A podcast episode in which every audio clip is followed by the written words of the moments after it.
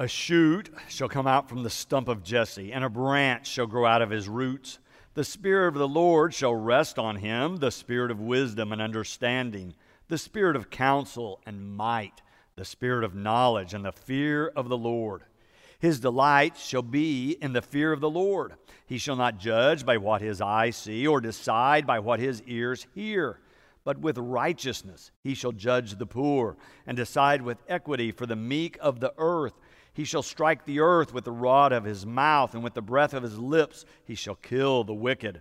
Righteousness shall be the belt around his waist, and faithfulness the belt around his loins. The wolf shall live with the lamb, the leopard shall lie down with the kid, the calf and the lion and the fatling together, and a little child shall lead them.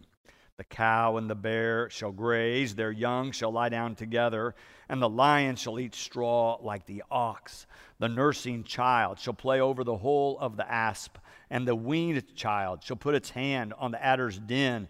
They will not hurt or destroy on all my holy mountain, for the earth will be full of the knowledge of the Lord as the waters cover the sea. On that day, the root of Jesse shall stand as a signal to the peoples. The nations shall inquire of him, and his dwelling shall be glorious. This is the word of God for the people of God.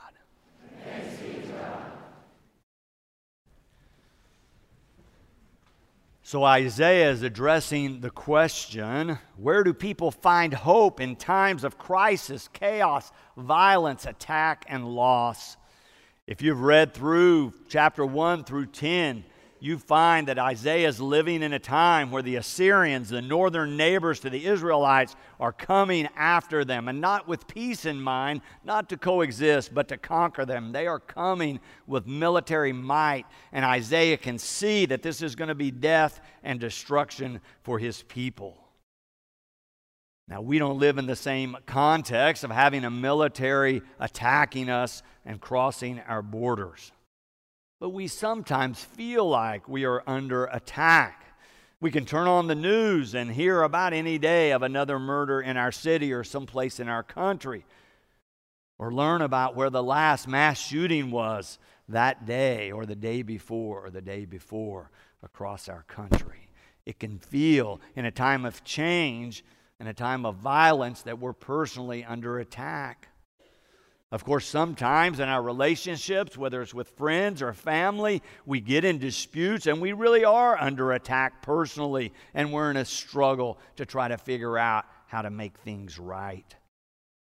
Or sometimes we just get caught with an inner conflict, something that we are struggling with that has us so twisted up and confused that we feel like we're on the edge of disaster or defeat.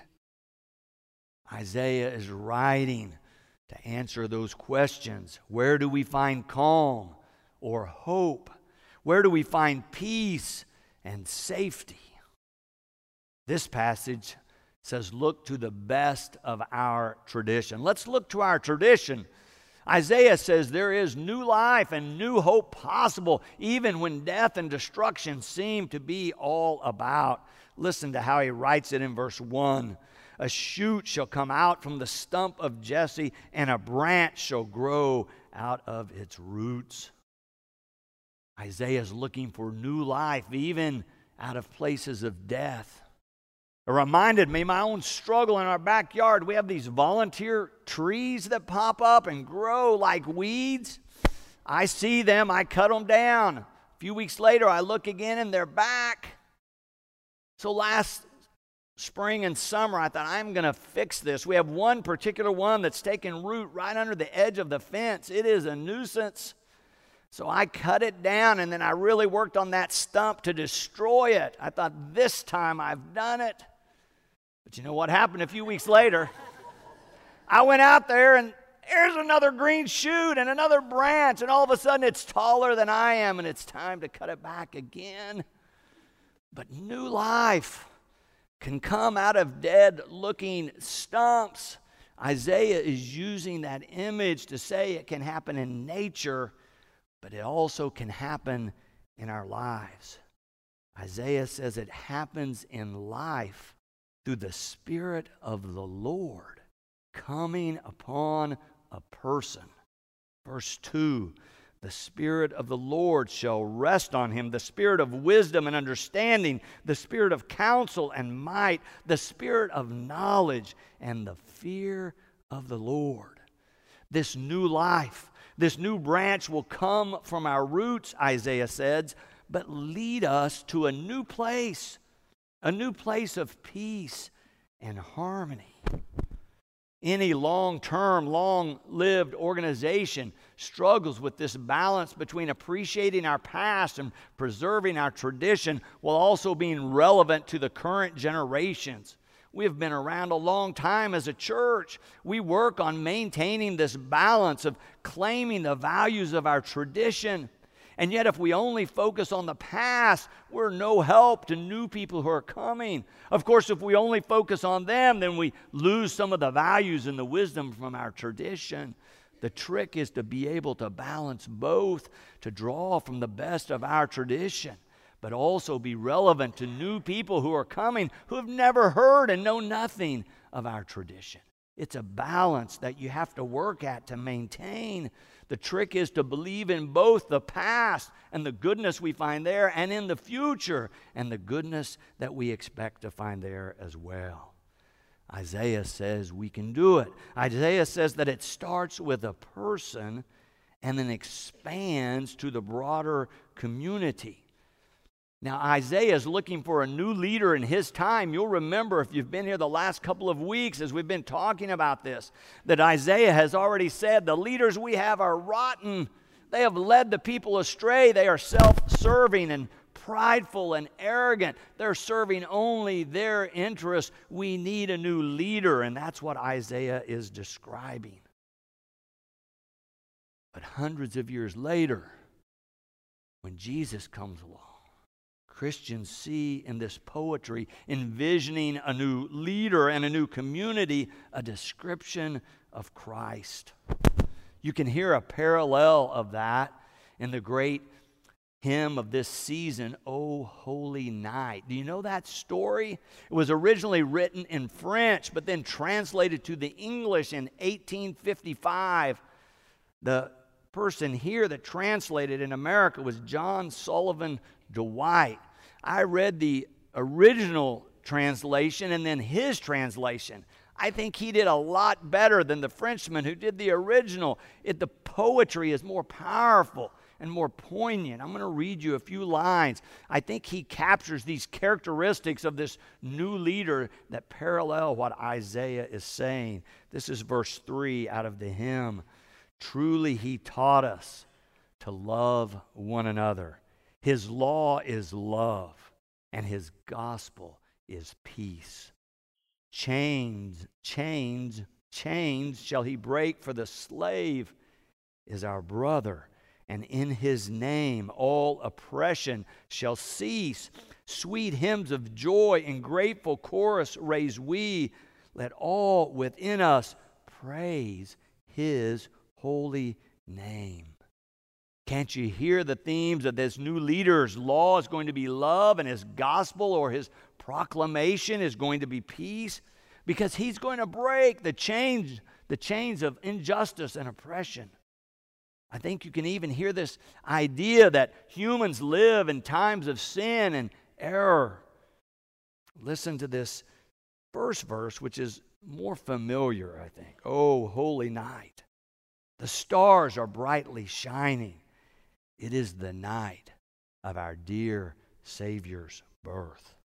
Long lay the world in sin and error pining, till he appeared, and the soul felt its worth. A thrill of hope, the weary world rejoices, for yonder breaks a new and glorious morn. Fall on your knees. Oh, hear the angel voices. Oh, night divine, Oh, night when Christ was born, Oh, night divine, Oh, night, O night divine. It's the same good news that Isaiah is proclaiming centuries before in the sense that God can and will do a new thing. Now, our text goes on to describe it in verses 6 through 9 this peaceful or peaceable kingdom where those who often our enemies can live together in the natural world. It's beautiful verses of poetry trying to evoke our imaginations to begin to believe that this is possible, that God can do a new thing among us. Good news coming to us through poetry, through an invitation to think more broadly, to use our imagination to imagine what life might be like if we align our lives with God. Isaiah describes this scene of peace where there are no more enemies in a time in which he's living where war is coming right at him.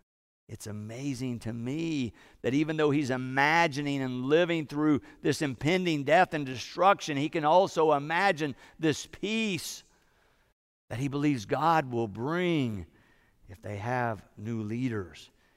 He imagines how God can reorder relationships so that former enemies like lion and lambs and cows and bears can live together and coexist in peace and harmony. And he uses this prophetic hyperbole or this poetic language to try to break us loose to believe that that's even possible for humanity.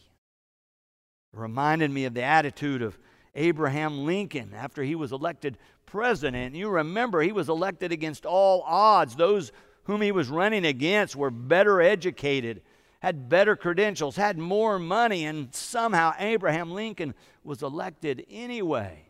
And then he took some curious steps where he appointed some of his fiercest rivals, some would say enemies, to constitute his cabinet. And he was able to pull these people together through his own political savvy and personal winsomeness to work together to be the team that leads our nation through some of its darkest hours. You may have heard that story where during the Civil War he gives a speech, and when he speaks of the Confederacy, he does not call names. He does not speak of them in derogatory terms. He rather speaks of them as if they're human beings, as fellow Americans, saying, But they are mistaken in this one matter. The story goes that afterwards a woman with a sharp tongue came up and accosted him and said, I cannot believe you did not call them out and call them enemies to be destroyed. The record says that Lincoln responded, Why, madam, do I not destroy them as enemies when I make them friends?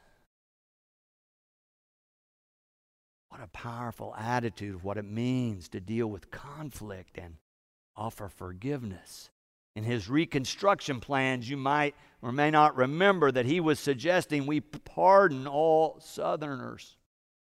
Of course, he was assassinated and was not able to follow through on that plan. But what a great concrete example from our own American history of a person who understood this vision that Isaiah has that former enemies, warring parties can coexist and live in peace and harmony.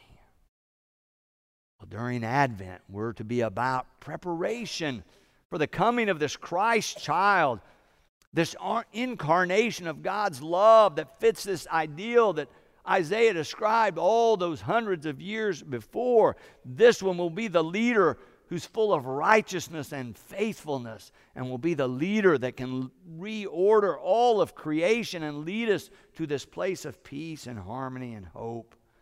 So let me just suggest before we close one step we all could take to place ourselves, to put ourselves in a place where we are still and quiet enough to receive the Spirit of the Lord.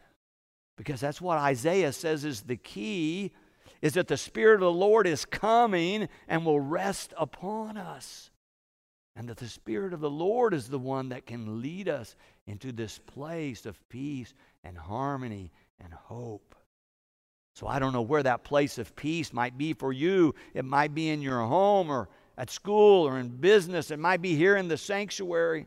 It might be in Rose Chapel at noon on Fridays for silent meditation. It might be outside walking in the park or somewhere else in nature.